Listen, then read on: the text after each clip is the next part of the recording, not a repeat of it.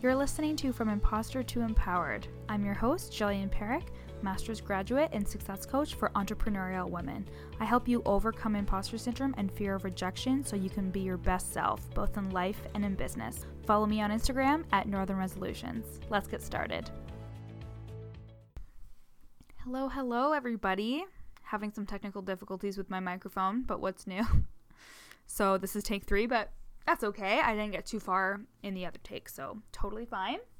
So, have you seen that Unsure to Untamed enrollment is open?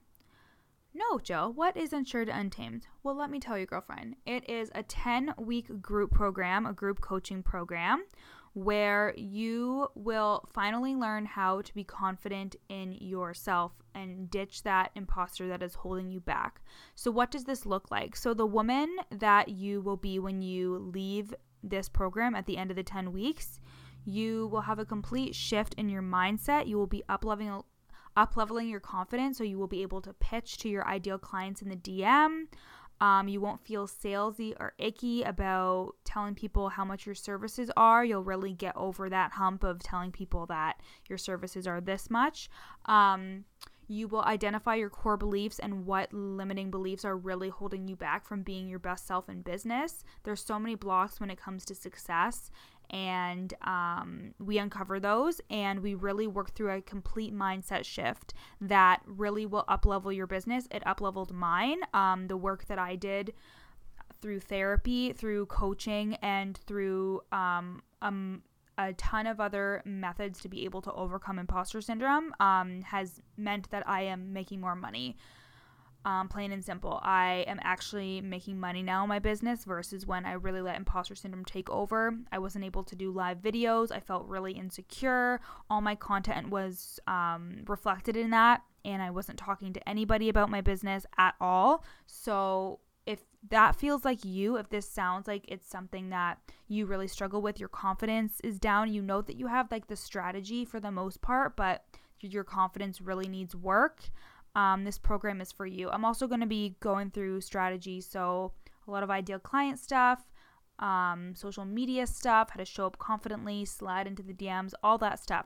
So if that's something that you're interested in, I'm going to put the link in the show notes for you to set up a free discovery call so we can talk about the program.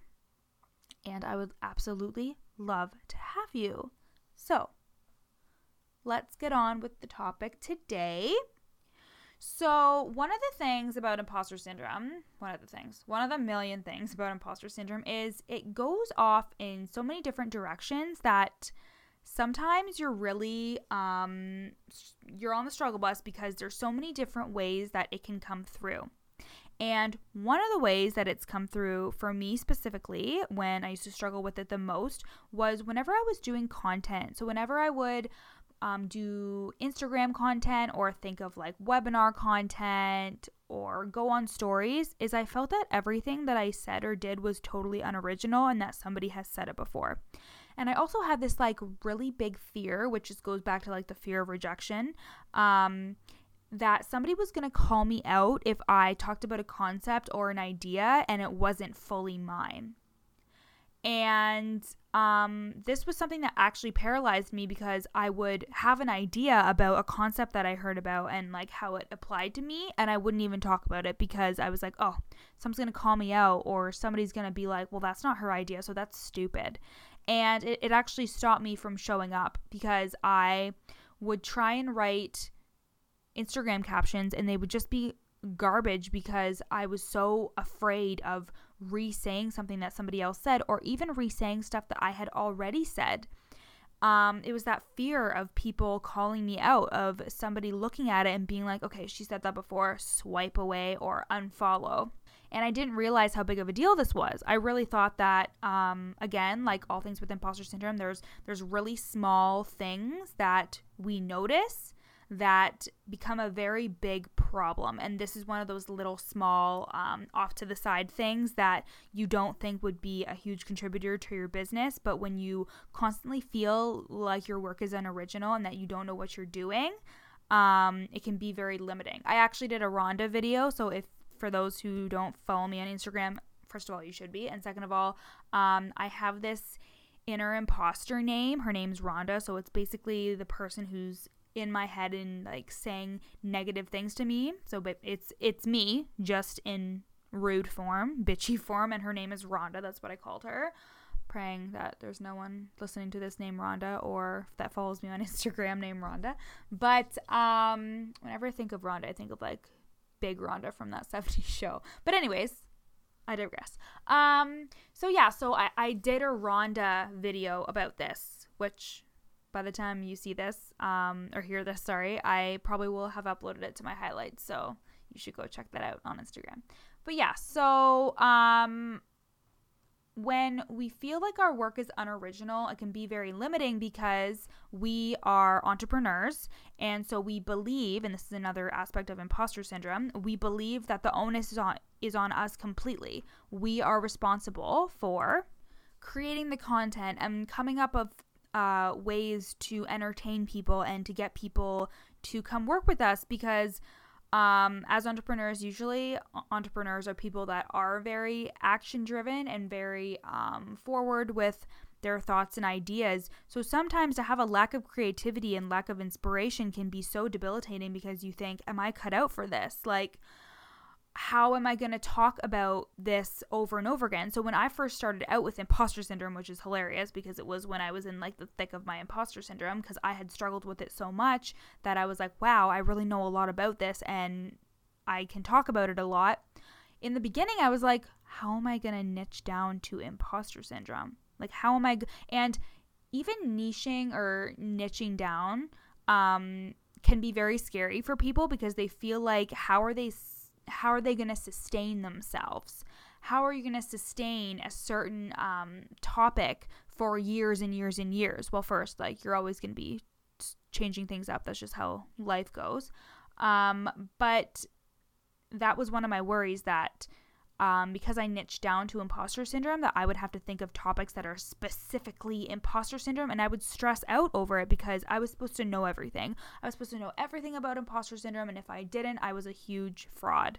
So, oh my god, just so much inception there. I don't even know how to describe it. But so, um, I did an Instagram live about this. So I wrote down a couple of the concepts that I put in there when it came to like talking about what helped me through feeling like my content was unoriginal um, and really putting those thoughts to rest when I was doing content because it would totally disempower me. So I would sit down and try to write content and I would be like, fuck, I've heard this before, or fuck, I've said this before, or somebody else said that, so I'm gonna have to make sure I go and source it. And that comes from my university days because nothing that you write in university is your own. Literally, you have to source and cite everything.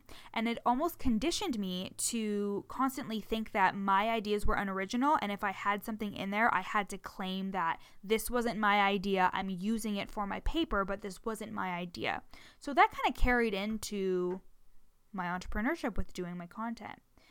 But there's no there's no content police. Yes, you should not plagiarize somebody else's work. Absolutely not. I'm not saying that. Yes, you shouldn't go on and on, on about a specific quote or a specific concept or an idea where somebody else created it and you're basically regurgitating the information. That's not what I'm saying. But in these couple things, you'll see what I'm saying is how you can spin it and how you can feel less bad and kind of get yourself back on track. So the first is everyone's work is just an improved adaptation of something that came before them. So truly unique ideas are few and far between. So let me think of an example, um, like a conference. So let's think of like Tony Robbins. I'm sure that Tony Robbins did not come up with the with the idea of live events. There have been live events forever, and Tony just spun it. I almost said spinned it. Um, he spun it in a way that fit his business. And now he makes thousands and thousands and thousands of dollars, millions of dollars from his conferences. So, whatever you're doing is just an adaptation of somebody else's idea. And that's everybody. So, it can apply to you. And that's the second thing that I was going to say. We're going to go right into it cuz these these basically go together, but you can still acknowledge that it's somebody else's idea and still apply your voice and your story to it. So people relate to stories, um, and they won't think that you're any less credible if you talk about a concept that's been said before, but then talk about how it relates to you and your business and how you can use it to um, inform your audience. So just because you are saying something that somebody else said, it doesn't mean that you can't say, "Yep, so this is." So and so's concept and this is how it worked for, for me like this is what it did for me. Like i do that with like brene brown or any other coaches who i see like a quote and i'm like oh my god that's so true. Um you can spin it your own way and that doesn't necessarily mean that it that that your content is unoriginal. Your experience is original and that's enough. Your experience is specific and original to you and that is more than enough so, the next one that I will say is if you're feeling uninspired, you can go back and repurpose your own content. So, I know that that's kind of a piece of it because in the beginning, I would say one thing, like I would do a quote or like a concept or something, and I would be like, and that's gonna go in the cemetery where I will never touch that idea ever again. And it's such a crazy concept because with social media nowadays, you are going to constantly be turning over leads. So you're going to constantly have audiences that, like new audiences that are coming to your page.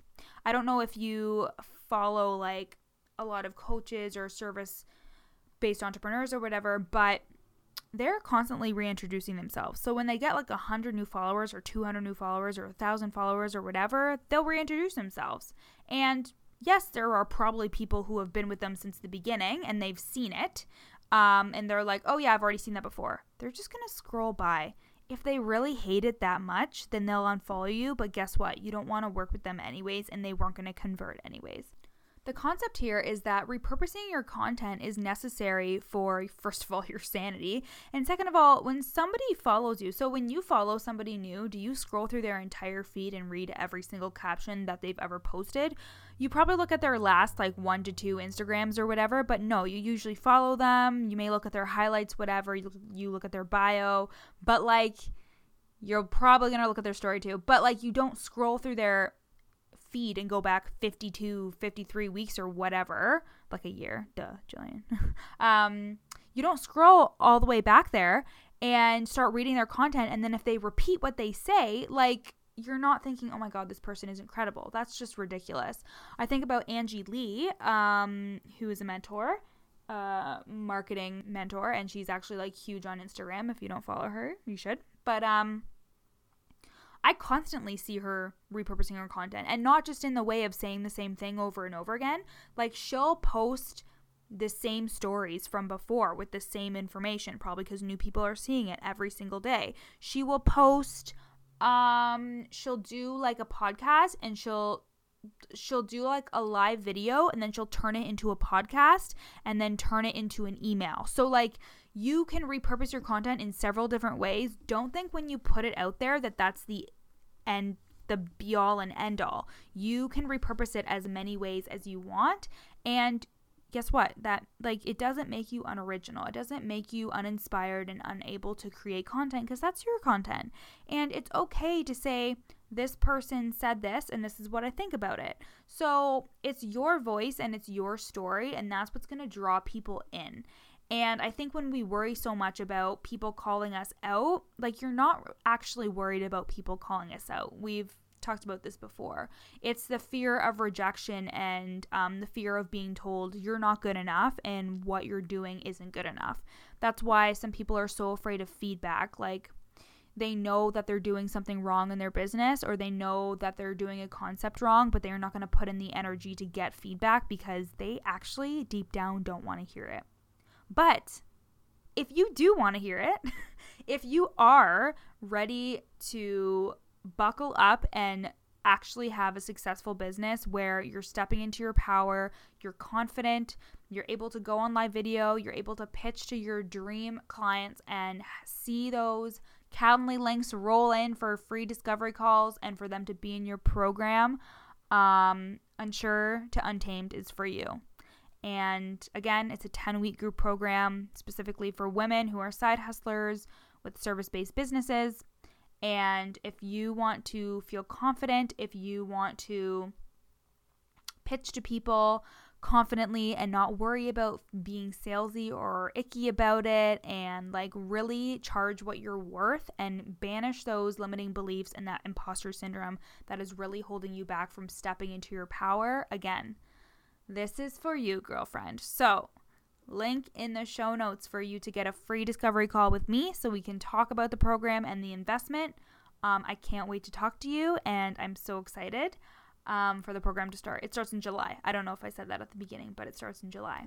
So I hope you guys have a really great night. It's Friday night right now. Um, probably gonna send this out next week, and I'm gonna enjoy some Chinese food with my boyfriend. So I hope you guys have a wonderful weekend, and I'll talk to you later. Thanks for listening to From Imposter to Empowered with me, Jillian Perrick, master's graduate and success coach for entrepreneurial women who want to overcome imposter syndrome and fear of rejection.